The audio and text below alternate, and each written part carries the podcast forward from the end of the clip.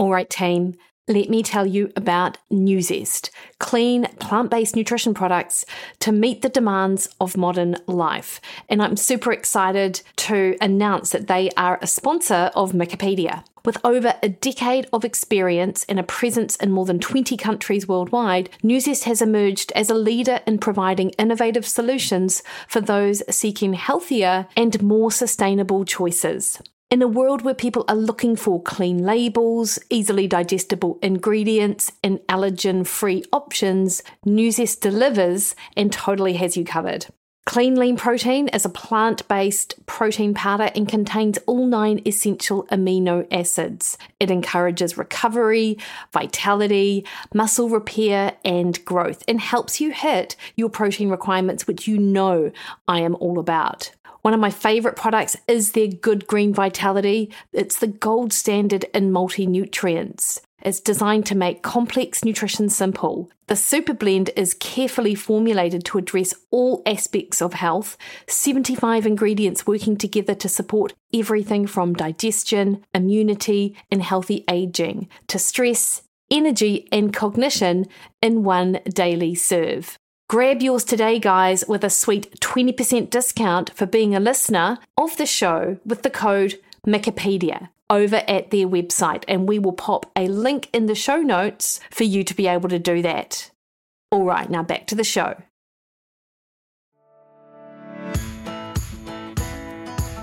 Welcome. Hi. I'm Mikki, and this is Mikkipedia, where I sit down and chat to doctors, professors, athletes, practitioners, and experts in their fields related to health, nutrition, fitness, and well-being. And I'm delighted that you're here.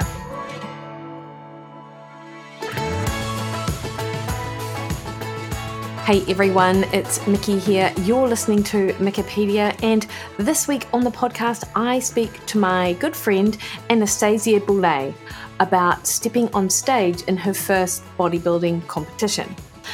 Rather than getting an experienced competitor's perspective on the training, the diet, and the preparation for peak week, we do a deep dive into these elements from a novice perspective, which just will throw up so many different things that you would not get from someone who has been in the sport for several years and is like super experienced.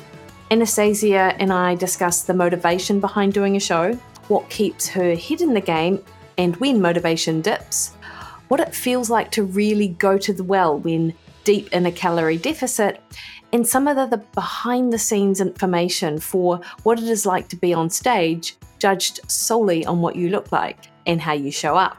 So, this is a conversation about bodybuilding and the sport, but more than that, it's about training, diet, and mindset. So, it isn't just for those interested in physique sport, it really is interested for anyone who wants to know what it takes to get into the type of shape that you have to get into to sort of get on stage. And naturally, much more sustainable diet techniques come from the realm of bodybuilding. They're just sort of dialed down, if you like, for the general population. So, this will just give you a glimpse as to what it takes to get on stage, but you will still find some practical sort of tips in here as well for anyone who is interested in building a better body.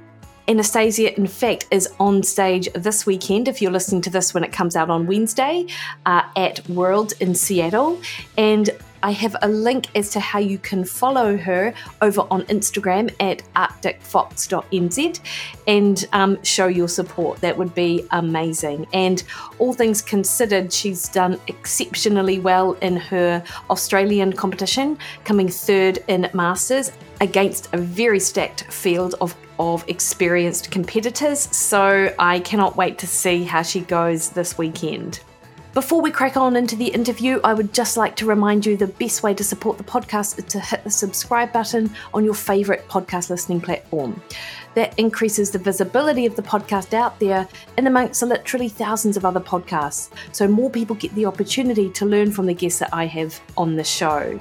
For now, though, please enjoy the conversation that I have with Anastasia Boulais. Anastasia, so good to chat to you this afternoon. I'm really excited to um, have this as an opportunity for people to hear your journey is such an overused term, but you know, the path of you sort of into physique sport. Like I've chatted to our mutual friend Eric before, and we've chatted much more on the sort of science and his experience, which is super interesting.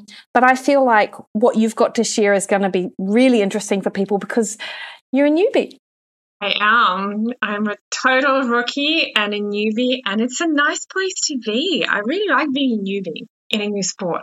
Yeah. A new endeavor. Because, I mean, so can you just start by sharing? Well, first, what inspired you to take up bodybuilding? Is bodybuilding what you call it? I often say it's physique sport, and I just don't know which one do you. Which one? What do you call it? bodybuilding is fine. I think uh, when I say to other people, it's probably a little bit m- more familiar. When you say physique sport, people go, "What? What does that mean?" Yeah, listen, I probably will take it back a little. Um, 20 years ago, uh, when I was in my 20s, I was uh, I, I self-identified as a fit chick. So I taught fitness classes. I was a fitness instructor, group fitness, and I was active, I was fit. I basically put myself through university and med school doing fitness. And um, things changed somewhat in my 30s. So I moved to New Zealand. Um, my focus shifted to more sort of outdoor pursuits, started doing mountain biking, did a bit of martial arts um, a lot more sort of road biking and left the commercial gym and uh, worked out mostly out of the home garage and with a focus on more sort of on strength and conditioning for the outdoor pursuits that I was doing. And um, no uh, kind of very structured program at the time, but really focusing on on squats, deadlift, presses, um, a bit of accessory work. And as it happens, you kind of just start sliding a bit and was kind of probably doing less and less and, you know, different focus as, as it is.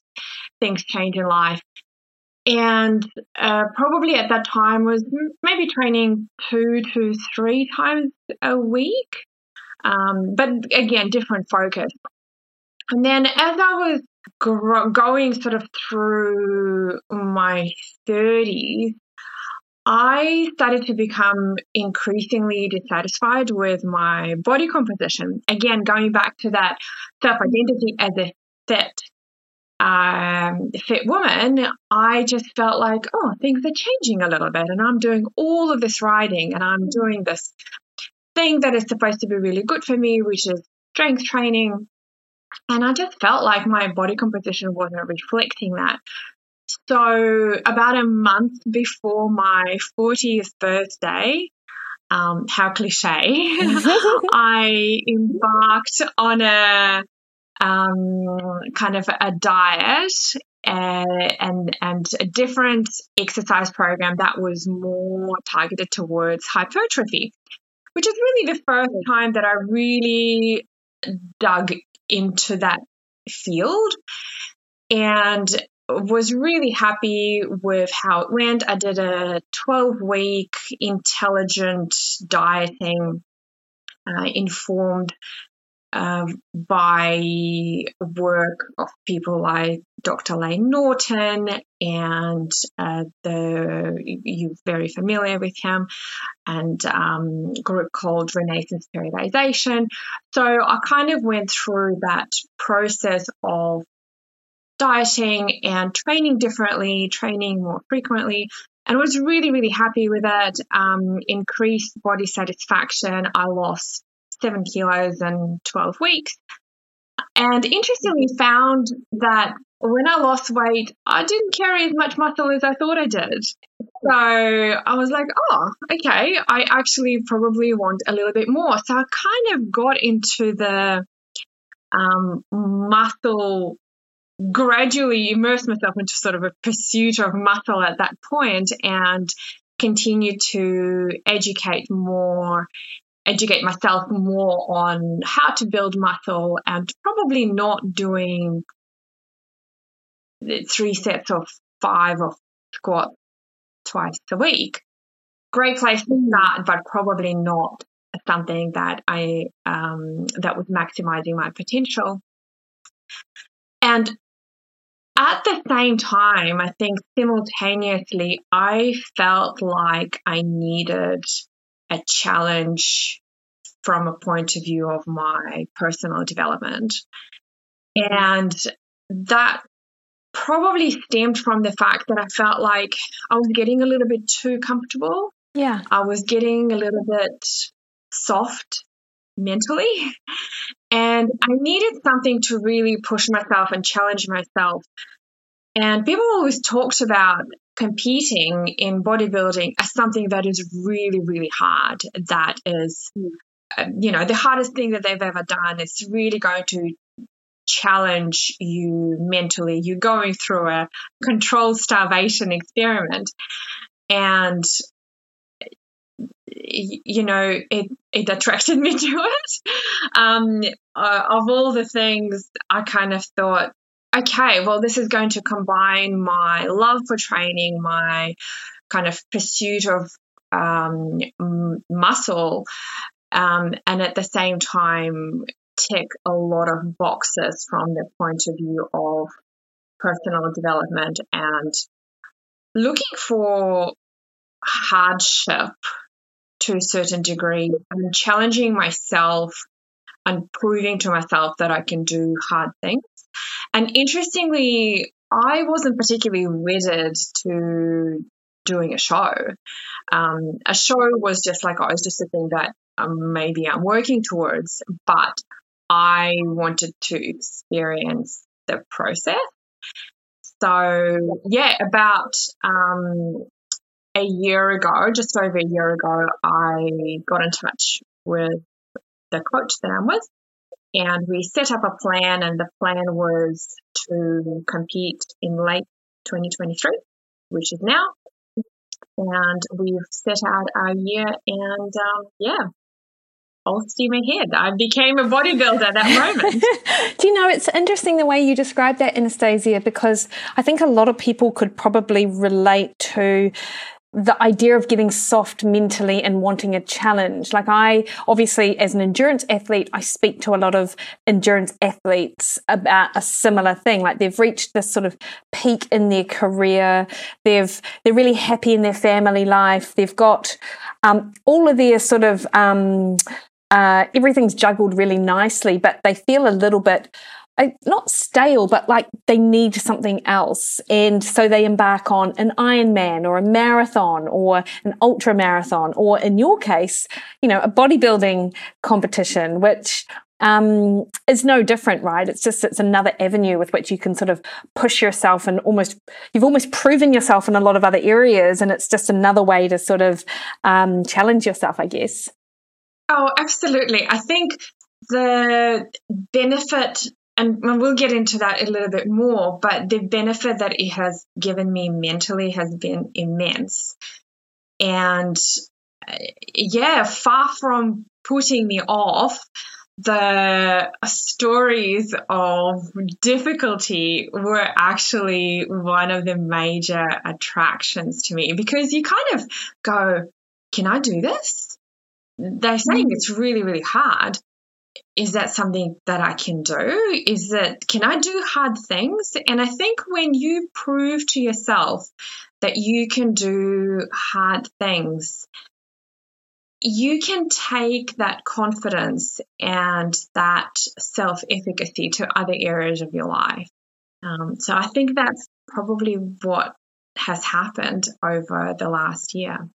Yeah, and I will have to say, knowing your background, that's almost how you've lived your life for the last 20 years. Like you've done hard things to get you to this next sort of phase of your life with regards to you putting yourself through university and med school and then um, uh, as a registrar and then moving to New Zealand. Like you've almost, you, you've sort of done all of these sort of leaps and bounds all, and it's all seemed um, I, for other people, I think like almost insurmountable. But I think you've just got a bit of that mental edge, actually, which I don't think that other people can't have or don't have. But I think you more easily tap into it than a lot of people that I know. Maybe I felt I think this is where where I was mentally when I started this. I felt like I've lost that. I felt like I didn't have a goal and I am really attracted to the pursuit of a goal for the kind of a self improvement, really trying to challenge myself and trying to reach some sort of potential. Never satisfied um, never never happy but having fun trying So I think in terms of challenging, one of the first things you did, like people often sort of think about bodybuilding as leaning out and, and cutting. But of course, one of the first things you did was bulk up and went on a deliberate sort of calorie surplus, building muscle, gaining weight, which I feel like a lot of women particularly would find really challenging actually. Um, how did you find that, Anastasia? Like, was it like did you go in with your coach saying this is what i want to do what was it on his advice can we just talk a little bit about that phase it's funny because that's the bodybuilding portion of the the building portion of the bodybuilding that uh, I think people miss out on. Yes. As I said, when I first like completed my diet, my 40 year old woman, I want to feel better about myself diet. And when I got to the stage where I was like, oh yeah, this is, this is better. I'm, I'm better to, I'm, I'm closer to my self identity as a, as a fit woman. I was quite disappointed that I didn't carry as much muscle as I thought I would. So I already knew that I needed to go on a muscle building journey. And I did it by myself for about a year and um, trying to kind of find the way to do it, finding avenues and education, and you know, watching videos and podcasts about how to best do it. But I think ultimately, I've found myself um, struggling a little bit doing it by myself because you are doing something that uh, most of us would think is the opposite of what we should be doing. You're trying to eat more and you're actually trying to gain scale weight. Um, so, actually, at the point that I reached out to Sam, I was a, I was um, on a two or three months bulk, and I remember talking to a friend about it, going, "I feel like I want to quit right now and I need somebody to hold my hand and tell me, no, you're on the right track, keep going. So that was actually the moment when I contacted my coach and uh, kind of described to him what I've been doing. And he was like, yep, let's continue on with mass gain. I think bulking has a bit of a Mm, a bit of a different connotation to me and to other people. It just feels like, oh my God, I get to eat whatever I want. Whereas the intelligent mass gain that you are trying to um, adhere to is very much a disciplined and very structured process. So we worked out a plan. Um, you need to be obviously training a lot because you want to provide the stimulus to the muscle. So we went through our kind of a, a, a training plan and a training program um, and implemented changes to the diet which allowed me to be in a surplus and uh, continue to gain weight. And I would check in with my coach every week. I take photos every week. I would take my weight daily and I would adhere to the target that he set out. And we carried on for another 12 weeks. It was hard. There were so many things about it that were difficult. Number one, it's the um, seeing the scale weight go up but also sometimes seeing it not go up, which was really frustrating. You would think that it's really easy to gain weight. And, and it might be for some people, maybe it's just genetically me. I found I sit really, really um, closely to about sort of a 60 kilo mark. And I have for many, many years. And for me to go both up and down is actually quite difficult to get myself off that uh, settling point. So what I would find is that I would eat in surplus every day, um, adhering to the, those specific targets. And there would be one day that week where I'd be at work and I would skip a meal and I would just like, oh, I'm too full. I can't eat it at night. And I'd have no progress that week. And it also made me realize that, you know, people say, oh, I'll just overeat this one day. Oh my God, everything is lost. It is actually really difficult to consistently put on weight. Um, when you're eating healthy food, um, so it, it took me um, three months to put on four kilos. And that was a, a pretty good um, uh, rate of gain. So I went from 60 kilos to 64. And interestingly enough, at the end, like I've reached the 64 kilos and then we kind of buttoned off a little bit into maintenance and my weight just immediately went down because my body obviously wasn't used to being at that higher weight point. Um, but yeah, listen, you kind of just need to know why you're doing it. I can understand why it's difficult, but I would remind myself that this is necessary for me to gain muscle. This is necessary for the goal at hand. And having a coach was the best thing at that point because I didn't have to second guess myself. I didn't have to second guess the the calories or the training program. My job was to execute, his job was to do the thinking. And I think that's also really important, even for somebody who's quite well educated and uh, trained for a very long time. Like I knew, you know, everything that we were doing. I could definitely do that, de- develop that plan myself and, and follow it myself although the following part probably would have been difficult at some point. But having a person that I was accountable to made a big difference. And once we reached the point that um, we were quite happy with, we uh, did a little mini cut to um, reduce kind of the, um, the, the fat accumulation that inevitably comes with the muscle. And so cleaned that up a little bit over a period of eight weeks and then just went into maintenance until it was time to cut for the show. Yeah. And and it's I mean First, I so appreciate what you're saying about the coach, like, because you then can almost take the emotion away from it in the in the decision making every day and it actually frees up a lot of that mental space for you just to do as you say just to execute the plan that that you've got in place um, with your surplus like i think it would be helpful if you're able to sort of share potentially the the uh, numbers associated just in terms of you know how many more calories did you have to eat in the surplus to actually gain what is it, 200, on average of like a kilo a month.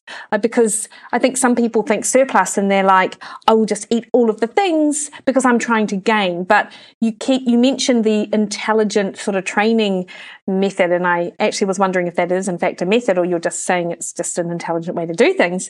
Um, so can you share some of the details, Anastasia? Yeah. Um, my maintenance I guess it's hard with maintenance because it's never just the one number. It's a it's a bit of a range, isn't it? And um, my maintenance is probably around two thousand with my kind of average activity level. I'm a fairly small person. Um, uh, I'm five four, 163 centimeters, and I have a um, quite a small build. And yeah, at the time, my maintenance was probably about 2000. And uh, when we started, I can't remember exactly. I think we kind of started on 2000 and then got bumped up to like 2200 and then maybe like another another 100 calories um, a few weeks later and then another 100 calories. So very slow um, kind of increases in the surplus. And I think I topped out in my build at about 24, 2500 calories per day. Um, mm-hmm. And it sounds marvelous, but I found it really difficult. I actually don't have a big appetite. And um, you and I have discussed it many times. I'm not a volume eater. I don't like big mm-hmm. meals. I prefer sort of small snacks. Um, and I just don't like a sensation of a big meal. And yeah, it was really tough, and I had to, you know, it's it's all fun and games to do this for a couple of days when you're, you know, on your weekend and you having a lovely, you know, big dinner with your family. But when you have to do this day after day after day after day, you get to the point where you're just like, I just don't want to eat. I don't want food. Mm. And it becomes a little bit harder. So you start implementing some tricks in order to um, kind of almost force yourself to keep eating a lot more liquid calories than I would normally have. Um, I would have um, a sort of intra workout carbs, uh, which I normally wouldn't have for a training session. So yeah, there was a few things that I had to kind of work through and work around. Um, but overall, the meals were fairly simple because I'm not a very fancy person when I eat. I like meat, I like veggies. Um, I probably had a bit more kind of fun foods like snacks and maybe some bread, maybe some um, bagels and uh, things like that. A lot more fruit um, because that was just easy to get um, kind of the carbohydrates and yeah, it still stayed. It, the the surplus primarily came from the carbohydrates because mm. um, it was uh, geared towards really focusing on training performance, focusing on lifting. Um, yeah, and then from sort of 24 to 2500 calories when we were doing a mini cut, we dropped it down to initially 2000 and then to 1600 just for a short period of time. I wanted that 1600 so badly. Like after being so full every day, it was just such a relief to be in a deficit for a bit. And I knew that it was going to be short. And then after that, we were kind of in maintaining at 2000 to 2200, um, which allowed me to kind of uh, maximize gym performance and stay very active and maintain my weight at that new kind of set point at new level. Yeah. And I imagine that your training must have been great with the calorie surplus and then at maintenance, like in terms of energy and, and things like that. Especially compared to what it's like to train now. Uh, I fondly remember those days where I would go to the gym and I would progress on every lift, every training session. Those days are gone for now. I'm looking forward to getting them back. Yeah. Now, Anastasia, before, because I really want to talk to you about your cut diet and just how you've sort of progressed that over the course of the last sort of 16, 18, 20 weeks. Um, but with regards to your training, what does it take to build the physique? Because I, you know, I, I go into the gym, I do strength based work, you know, for 45 minutes, three times a week, just because I enjoy it and I know that and I like it and it's good for me. But like what how does your training as a physique athlete compare to say when you were just in the gym doing your squats and your deadlifts or in your home gym? And I know you mentioned that the volume has changed, but are there other techniques that Sam has sort of um, taught you to help build better muscles, I guess, for what you're trying to do? I guess the training for hypertrophy, so muscle building at kind of the pointy end is a little bit different from strength training. When we're doing strength training, we are focusing on lifting heavier weights every time and we almost focus on making heavy weight feel easier. So we want to become more efficient. Um, when you're doing bodybuilding style training, you kind of need to flip it the other way. You actually want lighter weights feel harder. So you need to mm. take the ego and chasing the numbers a little bit out of the equation um, and, and really focus on sitting in with the discomfort. Um, personally, I find for me, higher rep ranges work well. Um, science tells us that there is a broad rep range that actually works for hypertrophy, anything between 6 and 30 repetition. For me personally, I find the sweet spot is actually between sort of 10 and 20 reps per set, depending on the exercise. And um, and and yeah, for hypertrophy, uh, up to a certain point, increasing volume is beneficial. So, yeah, three sets of five won't do it. So, my average training session, I train five days a week. Um, this has not changed. It doesn't change whether I'm bulking or maintaining or cutting. Um, the training basically remains very, very similar. I do upper, lower, upper, lower, upper split. So I'm more focused on the upper body um, because I needed to build more upper body.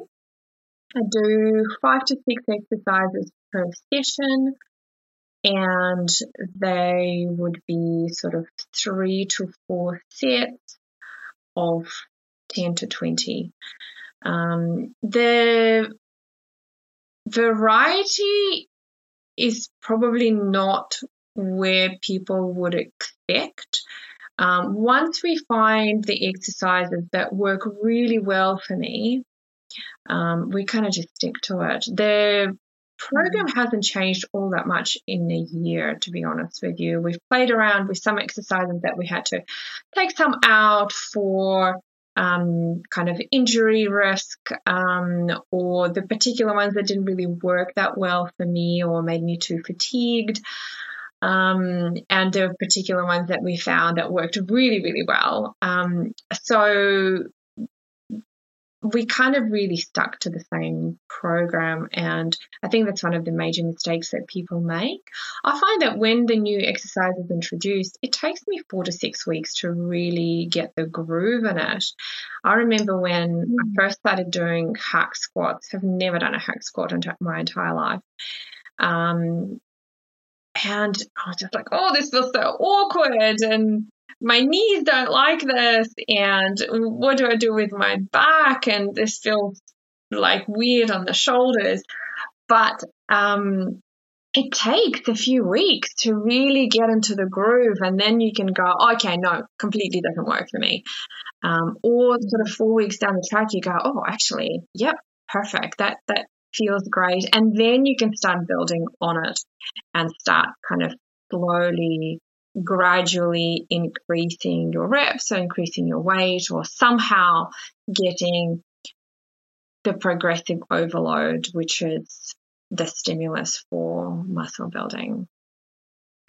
Yeah. When you say it totally does. And I'm thinking about you talking about how a weight doesn't work for you. And are you thinking about being able to feel it the way that you should feel it, like in the places that you should, or just the that doesn't feel right?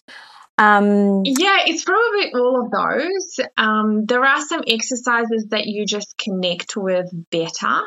They feel nicer on your joints. Um, I think when you are my age, um, you kind of start becoming quite conscious of how this exercise feels on the joints.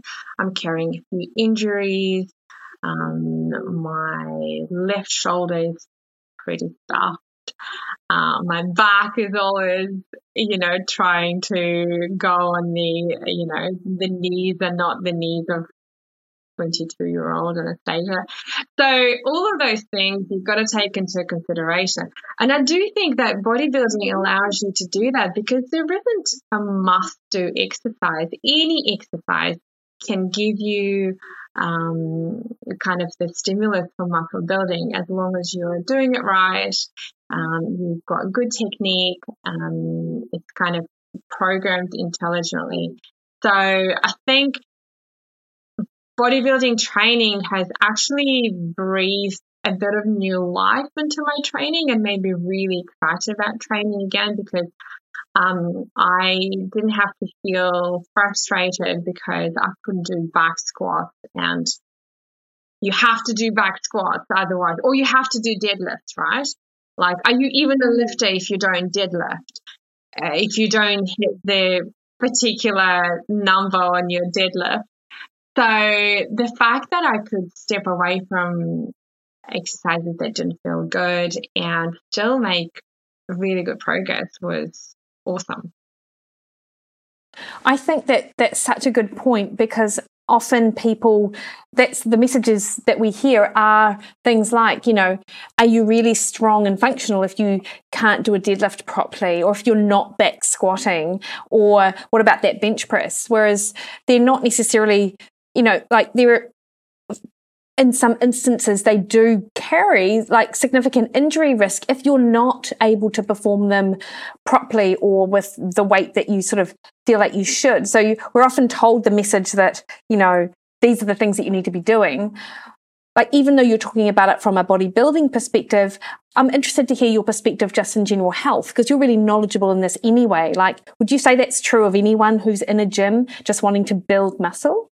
That they can just find the type, as long as they're working the muscle in a certain way, they don't necessarily have to go and do a deadlift or yeah, do a hack squat or whatever. I don't want to scare anybody off deadlift or squat. no, no, I say that because that's me though as well. That's why yeah. I sort of hook into that. Yeah, yeah. yeah. No, um, I, they're wonderful exercises. There are so many fantastic exercises, and yeah, deadlifts are great, and you know they can be very functional and um, replicate some of the things that we do on a daily basis.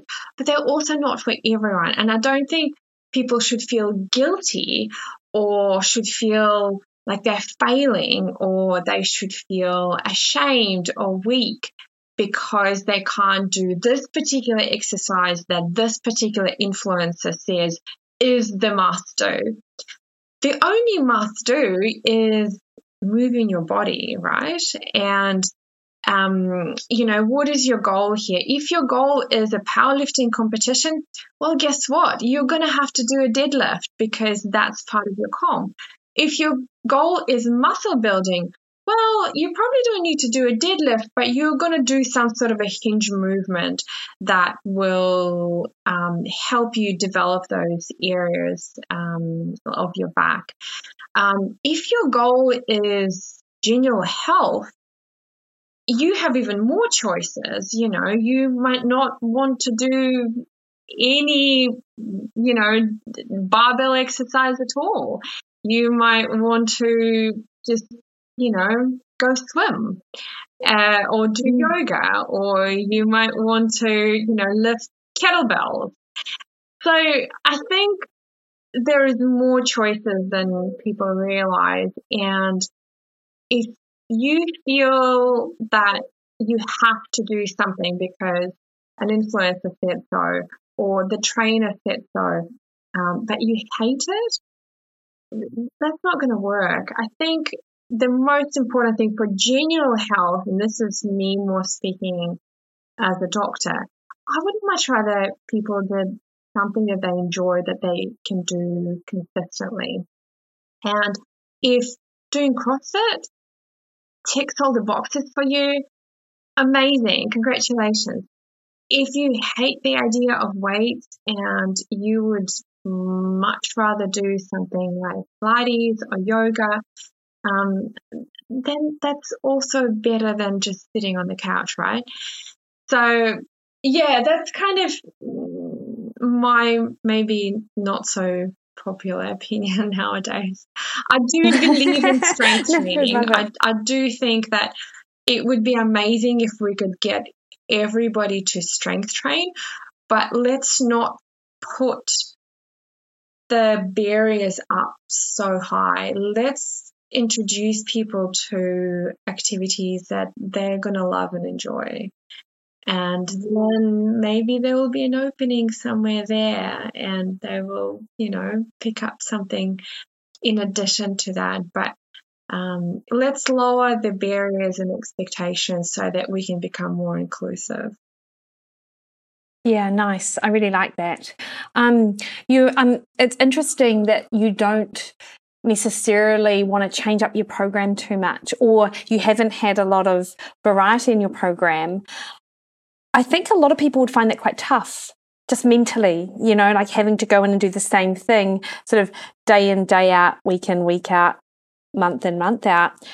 What kind of tips and tricks, Anastasia, do you sort of employ to keep you motivated in the gym at the time, or is actually just your high, your you've just got a high level of motivation anyway? Oh, that's a really interesting question. I don't find adhering to the same program requires a lot of motivation for me. Um, the motivation frequently comes from increasing your weight or increasing your reps.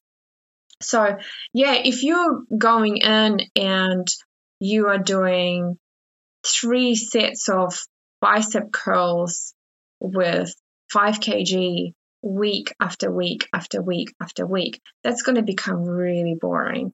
Um, the motivation comes actually from going, okay, today I'm going to add a repetition and I'm going to go, I did 12 reps last time, I'm going to do 13 today and I'm going to write it in my logbook and I go, yay me. Um, and I'm going to add another rep the following week. And then, hey, I'm doing 15 reps now with a 5 kg. What if I just jump up to 6 kg? So I thrive on that. I really thrive on that um, constant progress. And you can't have weekly progress, but you're working towards it.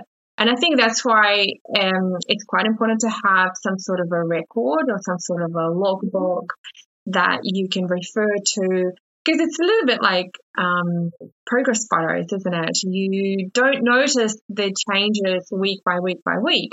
But if you actually look back and go, oh, wow, I'm actually a lot stronger, or, you know, I have changed a lot in the last few months. So, from that point of view, I think motivation is you, got you got to find it in the improvement and um, loving improvement, loving progress is such a great skill, um, and it's just kind of feeds on its own, doesn't it? It just provides the motivation. Um, it's like a snowball effect. The the, the the more you progress, the more motivated you feel, and the more motivated you feel, the more you want to progress. So, um, from that point of view, I don't find it, the training difficult. There are lots of aspects of bodybuilding that do feel hard. Um, and this is probably more speaking of prep. So, for people who don't know, we use the word prep um, to describe the period of cutting, so the diet for the show. So you might be dieting at other parts of the year for other purposes, but when you've got your show and you're going, okay, now I have to diet down for that show, we call that prep. And the goal of prep is to lean out, to reduce your fat stores to um, a, a minimum that suits the criteria of your particular division that you've entered. Um, but also the goal of the prep is to keep as much muscle as possible. So this is where the training comes in. And I think to a lot of people's surprise, there is no difference in training. Like what builds your muscle is what will keep your muscle um, during during the prep stage. Yeah, so there's a lot of things in prep that do require uh, kind of motivation and discipline and a bit of self talk on a regular basis. And that's just because you are really digging into that hardship that I was mentioning initially. And um, you realize that uh, a, a, lot of the bodybuilding um, is very much a mindset.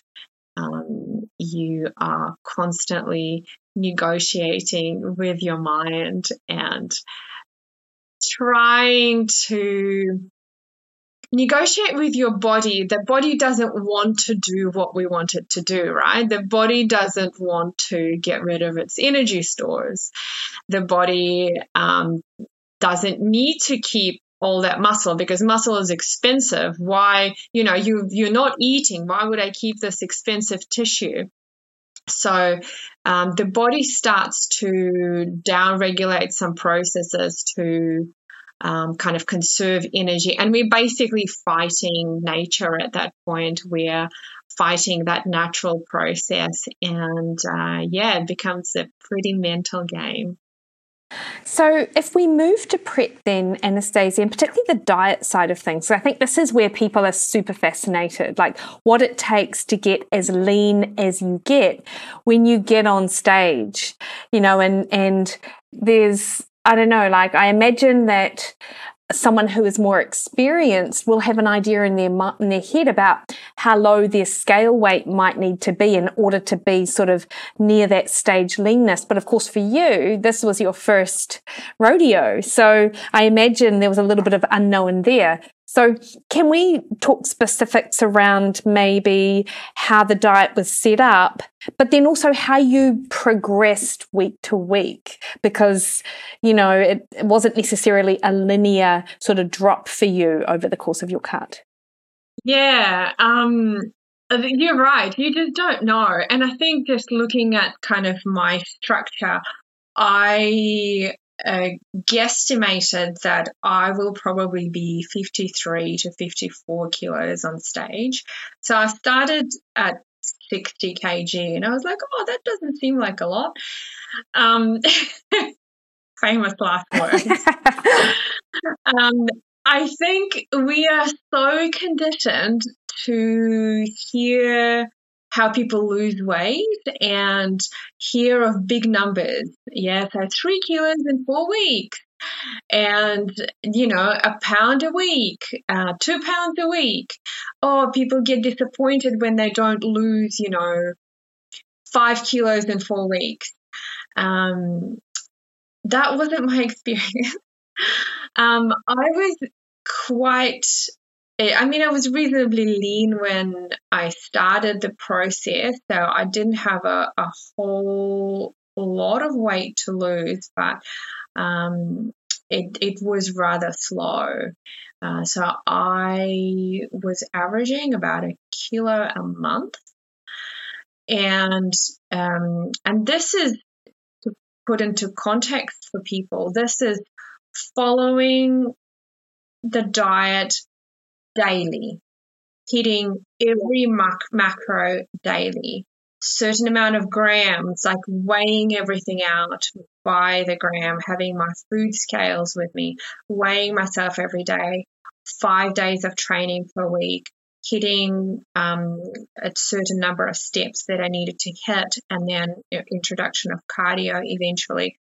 Um, so it does feel a little bit frustrating initially, and it certainly wasn't like I was losing 250 grams per week to total to a kilo a month. It would be like nothing, nothing, nothing, spike up, um, back to nothing, a little bit down, and then I'd be like, oh my God. Um, and then I'd have a big drop. And normally the big drop would come at around the time where I'd be like, should I be emailing Sam and asking him to lower my calories? Um, and, you know, he'd be like, hold. Um, you know that meme of Braveheart when he like holds his troops? Yes. And be like, hold. And I literally would be like, oh my God. and you know in the next few days i'd have a big drop so um really exercise and patience um and just needed to almost take my mind off the weight and the final goal and just focus on hitting the kind of ticking the boxes, hitting hitting the goals that I had set out for every day, rather than looking at the big goal. And this is where I think the trust comes in um, for the coach. And I will tell you 100%, if I didn't have a coach, I would have lowered my calories lower, probably six weeks in. I feel like that coach piece must just be so important because he was obviously really confident that the calorie drop he provided at the beginning of the cut was adequate and sufficient for you to drop weight because you'd spent so long at maintenance and you were so good at tracking that he you know, he knew that the numbers worked, but your body just had to catch up with the numbers. Um, because I can imagine that you're, that after, you know, four weeks and seeing nothing, you'd be like, okay, something's got to give. But he would be like, no. And I remember our text conversations about that. Yeah, yeah. And I think this is where it's very beneficial to work with a coach in the um, kind of the time, like in the off season, we would say, um, because the coach gets to know your adherence and um, kind of the way that your body works as well. And they can also trust you because, you know, if you've just signed up with a coach and you've just gone straight into a diet and nothing happened in four weeks, you can understand that they might be questioning whether you're actually adhering to the diet. Whereas Sam knew 100% that I was doing what was set out to do. And you're just like, just wait, just wait for it to, to settle. And of course, for us women, we need to remember that the menstrual cycle is such a huge player in our scale weight. And I found um, I had about two spikes during my cycle. I always spiked um, right before my period. But I also had another spike in weight during ovulation for about two or three days, mm. um, about halfway kind of through the um, uh, 30 day cycle. So, um, yeah, I had to really kind of sit in the discomfort of that.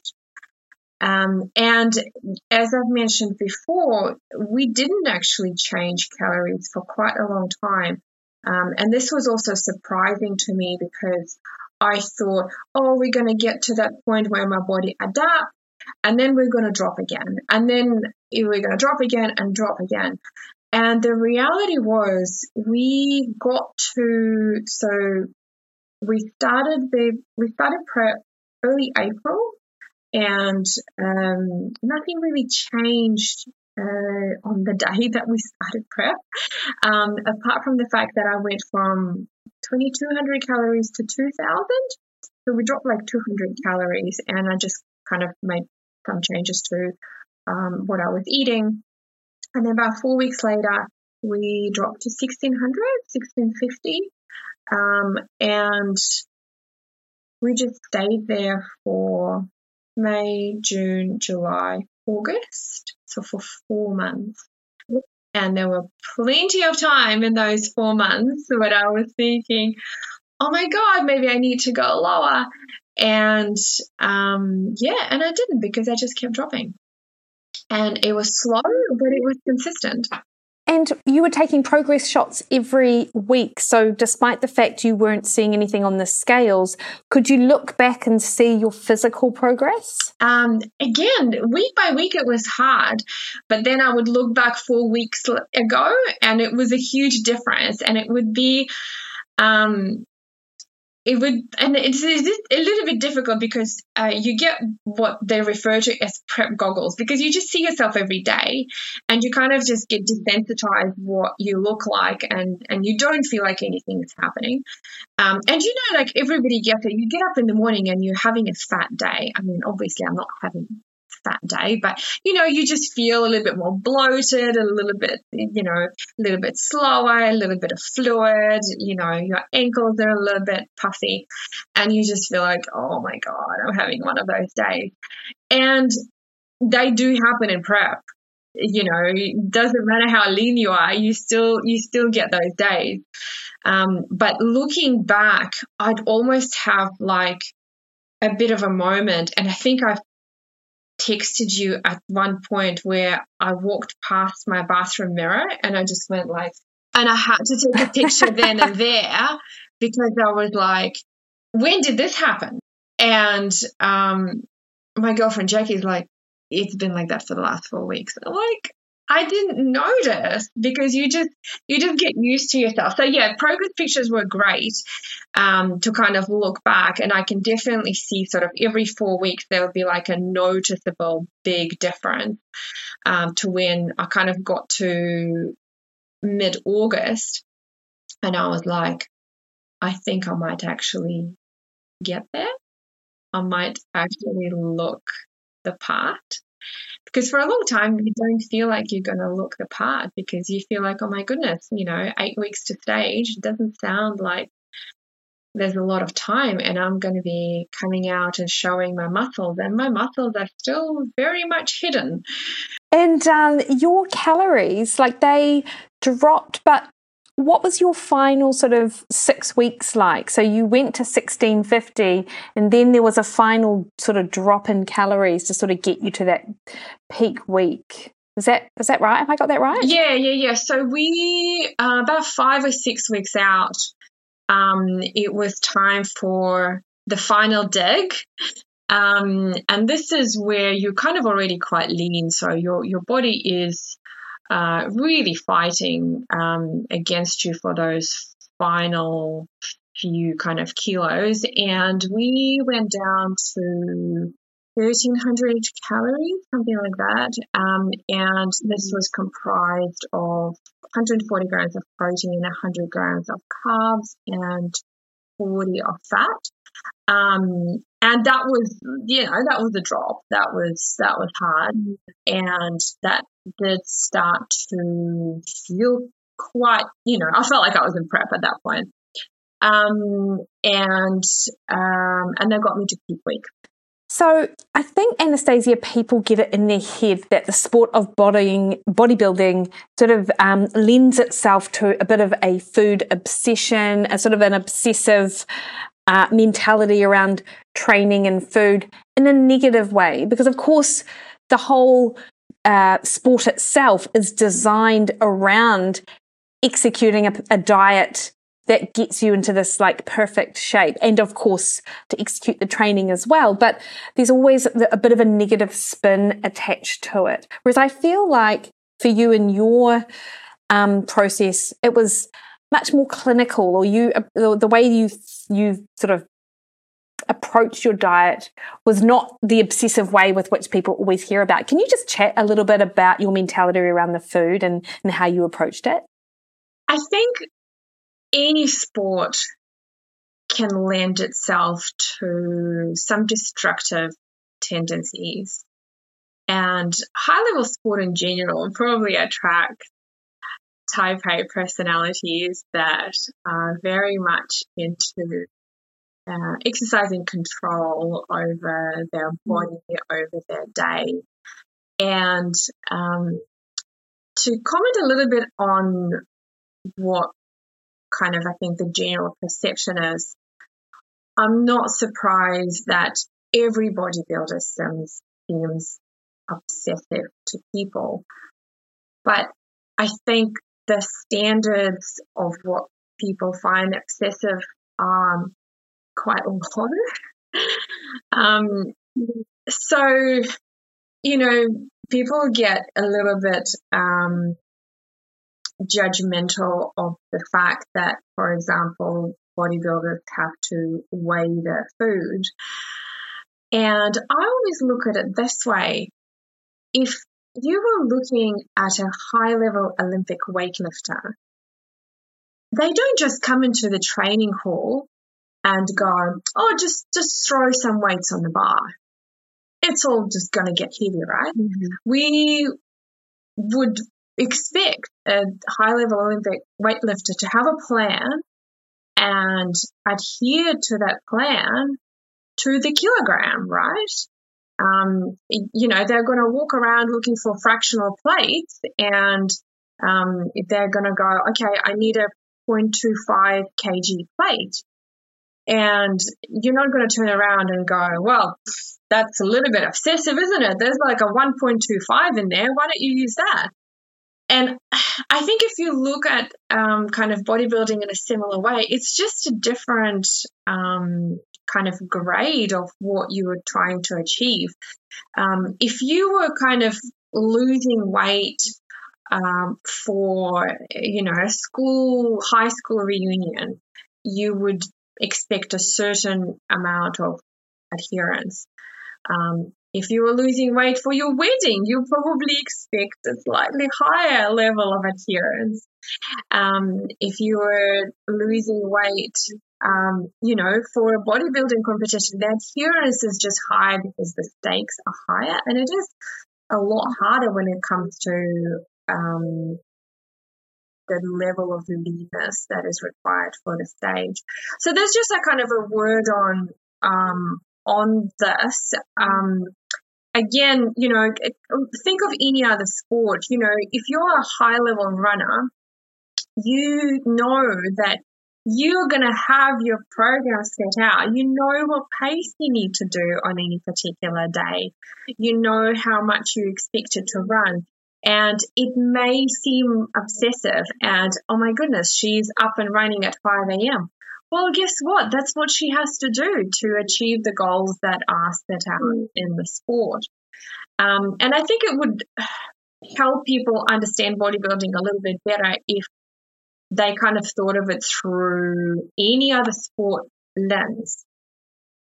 That said, I do believe that bodybuilding does attract people who potentially come into the sport with a history of eating disorders and um, poor relationship with food. And it's unfortunate, and um, I think it can help some people, but depending on the practices that they're engaging with, uh, whether they have a um, an, an educated coach, they may get into a bit of trouble. So for me personally, um, I didn't come into competing in order to improve my relationship with my body. I think when it mm-hmm. gets tied in with your self body image, it can become a little bit tricky. Um, I don't think you should enter a body com- bodybuilding competition going, oh, this will provide me the motivation to lose weight. Yeah. Don't do that. because that's not the carrot that will help you lose weight. Um, it you need to be able to have the skills to manipulate your body weight way before you get to um, competing. And the thing to remember as well is that the body that you get at the competing level, at the stage lean level, is not what I would call uh, an attractive body. And it's a little bit hard when people see those pictures on the internet and, you know, they see YouTube videos. Trust me, in real life, it doesn't look that flash. And, um, and, and, and, it doesn't feel that great either. It's not a vibrant, healthy, body. You are putting yourself on the limit. You are on the edge. And this is the, the part that I think that people don't understand. They go, Oh, why are you pushing this hard? And you go, Well, that's the whole point. I am pushing. I'm I'm doing this hard thing for the sake of doing this hard thing. And um, you know, people would say, "Oh, this doesn't even look attractive." Well, that's not the point. I'm not doing this to look attractive to you or you or you or anybody else. Um, you're doing this to criteria of your particular division, and the criteria might mean that you have to get past the point where it looks attractive in real life, but it's only for the stage. I am not planning on staying this weight. Um, the feedback that I got from my first show was to get leaner in my lower body. Um, so I'll be getting leaner. So you saw me 10 days ago. I was pretty lean. I'm leaner today than I was 10 days ago, and I still have to get leaner for the stage. And I'm not planning on keeping this body. I'm really looking forward to putting some weight back on and uh, getting up to my kind of a healthy range. Um, so that's just, I think, is important. And the way that I look at it is that the body that you get at the end of the prep is not the reward. The effort that brought you there is the reward. That's what we are after, you know. And the the body is almost like a byproduct. And I think if more people looked at it this way, both competitors and the people who are kind of observers of the sport, it would uh, make it for a more kind of a, a clinical, the way that you described it, sport, where you're just trying to see what this machine can do. You know, can really do? And it almost takes me back to the bodybuilding and a physique sport of a hundred years ago. And the reason why, um, you know, they were so popular is what can we do? What can this machine do? What this this thing that you know we're inhabiting? You know, can we make it look like an anatomy chart? And what does it take to get there? Um, so that's kind of my personal approach to it. So um, that pretty much guides how I look at food, how I look at training, how I look at my kind of mindset, um, much has been made of how hangry you get in prep and how much of a sufferfest it is and how you're grumpy and all of that.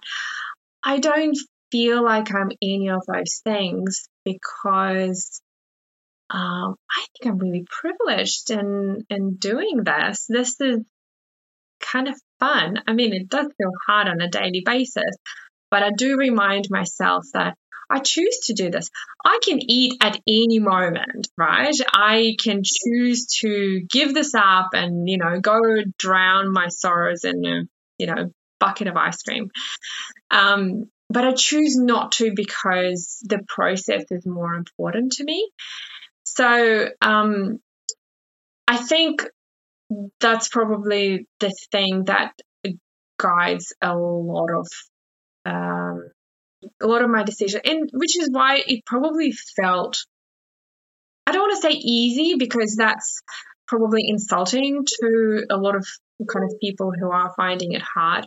Um, it isn't easy, but um, it's still a fun process. Yeah. And you know, I really, um, I remember during your prep, you said that you weren't, and, and you mentioned it there and, and you said it another way, but you weren't attached to the body, to your body and the way that it looked. And I feel like that's such an important piece of it because I feel like an attachment to some unsustainable physique can then lead to um, some of those uh, behaviors that can lead to eating disorders, right? And I'm not necessarily just thinking under eating, but the binging that can occur and then the and then the emotional trauma of actually getting back to what should be a, a healthy normal weight, but you're sort of um, stuck in this cycle of feeling terrible for it because you're not at that peak fitness. And I feel like uh, that's something which um, I imagine a lot of people up in the sport probably have that same mentality, and that's why they're able to compete and then go off season, compete again, and really sort of treat it like the sport it is, and not like it's this 18 week, I don't know, plan to get uh, yeah, your beach bod yeah, or something. It's not a kind of a, a get sexy scheme. it's probably the worst way of of getting to your dream body because it is really restrictive. It's more restrictive than is necessary for general population. And you can certainly extrapolate a lot of lessons to kind of a gen pop diet, but I would still caution anybody um, who is trying to do this as a transformation because it's not necessary. You don't you don't need that. If you want to like lose weight for health reasons, you don't need to diet for six months non-stop. Trust me. Yeah. Not necessary. And you will get into things like food focus.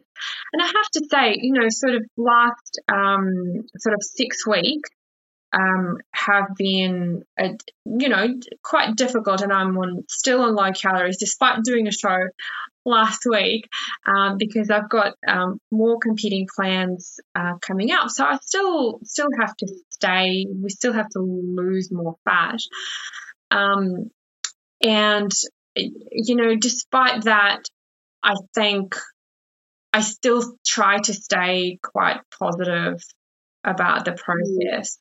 Um, but if this was a gen pop kind of a you know, a patient of mine or client of yours, I would have told them to go into maintenance four months ago. Um, because there's there's no need to um, kind of be quite as restrictive if what you're looking for is health. Um, I'm kind of past the point where I'm looking at health, just like any other sport, right? You know, you you start uh, running for health, but once you get to a, a certain level in the running sport, the health probably does take a step back a little bit because you are pursuing now a sport goal. Yeah, totally. And um, and I know I'm looking at our time, and I know we've only got a few minutes left. But I'm what I would love to um, just really briefly chat about is well, well, a bit of a story, sort of like when you had more carbs and you added in, I don't know, I think more rice cakes and more oats or something. And I'm like, why are you not having something like really delicious? And you had a good reason for not necessarily introducing some super tasty food. And I, I feel like um, just sharing a little bit of of your approach there, Anastasia, could be super helpful for people who are interested in competing and how they might approach their food. Yeah, I think it's actually one of those things that can be taken to a, a general population diet. Um, I am a big fan of flexible dieting approach. As you know, I think people should be educated on uh, macros, macronutrients, should be educated on calories, and um, uh, kind of learn how to ne- negotiate kind of their diet. But on the other hand, uh, I think you've got to be really careful with too much flexibility. Um, and the way that I always put it is make your diet plain because you will enjoy it. Um, when you're hungry, when you're truly hungry in a deficit, those rice cakes, Mikki, they taste delicious. everything tastes delicious at the moment. So you don't actually need to kind of spike your dopamine um, quite as much. And you do need to be aware of the fact that um, you want to stay as satiated as possible. So the more fun things you introduce, sort of the harder it becomes because you're probably not as satiated and um, they probably don't last you quite as long. Potatoes are actually a fantastic diet food because uh, they're not that high in calories. Um, mm. They're quite filling. They're very satiating. They have a really, really high satiety index. So um, I currently have potatoes in my diet, which only has currently 120 grams of carbohydrates per day, but I have potatoes every day um, because I just find them so satiating for my lunch meal. So, um, so when you're dieting, make it plain because you're going to enjoy it because you're going to be hungry.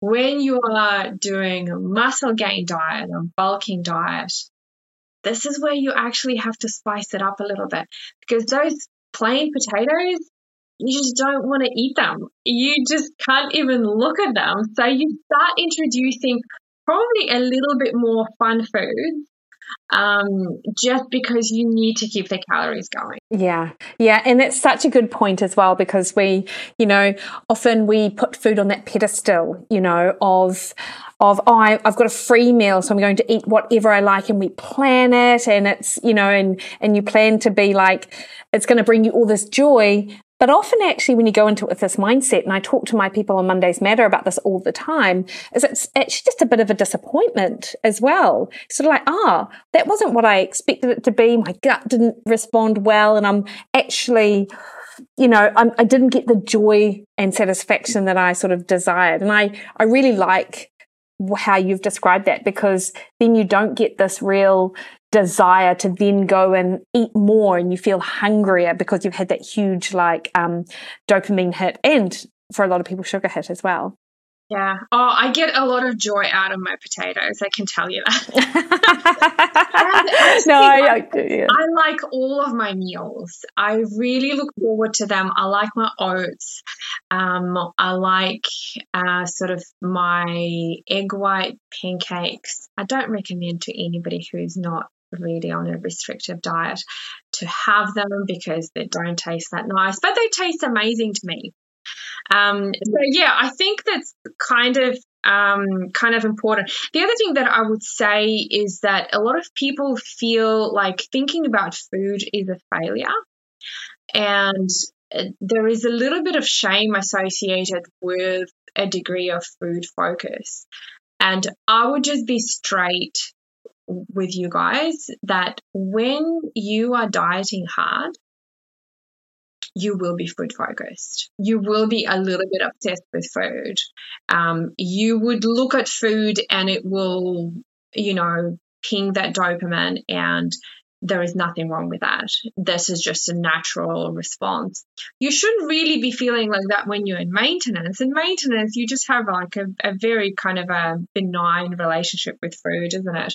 Where you just like, oh, yeah, I'm hungry, I can have that. Oh, I'm not hungry, I'm not really interested. But when you're dieting, there's no shame in that. It is a very well described phenomena and was first described in Minnesota starvation experiments. And it doesn't make you a failure. Um, it's just a hurdle that you have to get over. And it's just something that you kind of have to manage and live with. So for myself, I don't kind of look at any food porn. I try to stay away anything that's going to really um, make me crave more.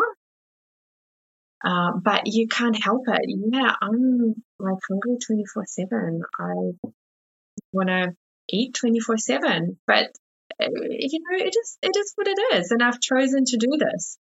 Um, it makes me think of um, my Russian grandmother used to follow Lent, which is a fairly long fast, um, Orthodox Christian fast in spring. And it's brutal. If you ever looked at what Lent is and what you're supposed to eat and not eat for weeks on end, um, it is really, really harsh and she did it every year.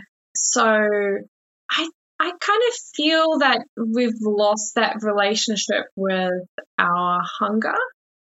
And I don't necessarily think it's a bad thing to be hungry from time to time. You shouldn't be hungry on a daily basis, as, you know, especially if you are got performance goals and you know you are an active athlete. I'm not advocating for that. But I also don't think we should be scared of it. Um, and if your particular goal involves losing weight, there is no way to do it without feeling hungry. And we can minimize it, and you have, you know, lots of um, amazing strategies to try to minimize it and and manage it. But the reality is, you will feel hungry, and you will be a little bit food focused, and it's just part of the journey and it will go away once you start eating at maintenance. And it certainly goes away when you're starting doing muscle gain. Oh, for sure.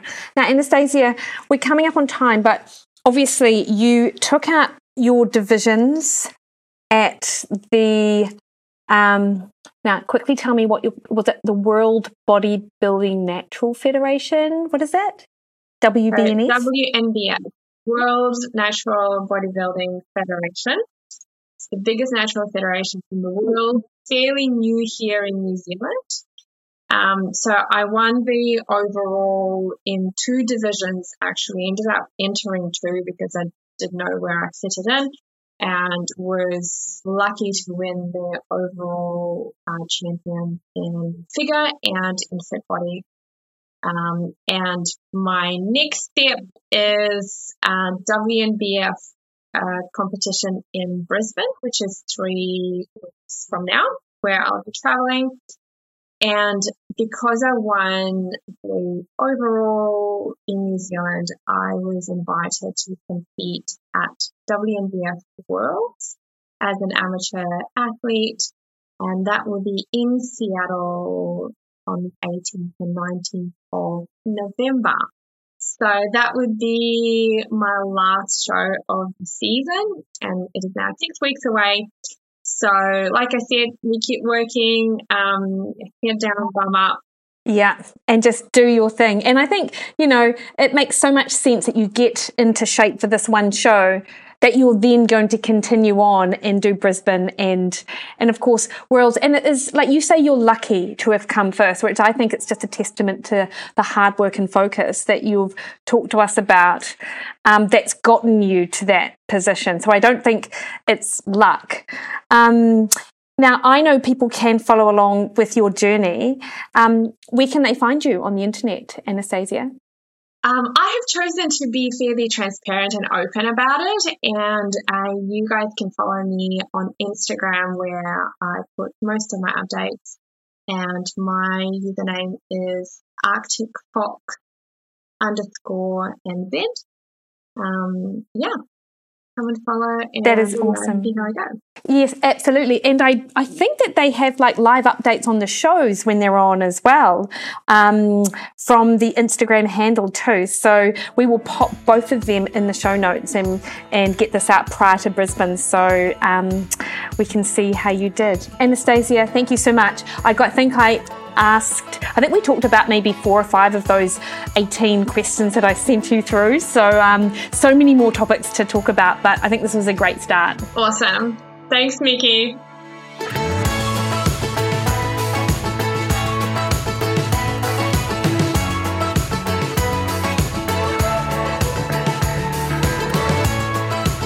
All right, team, hopefully you really enjoyed that. And best of luck to Anastasia for this weekend. Um, it will be the end of quite a long um, but very successful first season for her. Uh, next week on the show, I sit down and chat to Dr. Grant Tinsley, who is also into strength and conditioning being a friend of Eric Helms, but we in fact talk about intermittent fasting protocols and what we know about the science. So I think that anyone obviously interested in that space will want to be tuning into that. Uh, until then, though, you can catch me over on Instagram, Threads, and Twitter at Mikki Williden, over on Facebook at Mikki Williden Nutrition, or head to my website, mikkiwilliden.com sign up to Mondays Matter. You have just a few more days because if you're listening to this on Wednesday, Mondays Matter kicks off Monday, the 20th of November. It is short, it is sharp, but it is everything that a Monday's program provides, giving you structure so you can have freedom over the Christmas period. So, would love to see you there, and we'll obviously have links in the show notes as well. Until next week, guys, have a great week. See you later.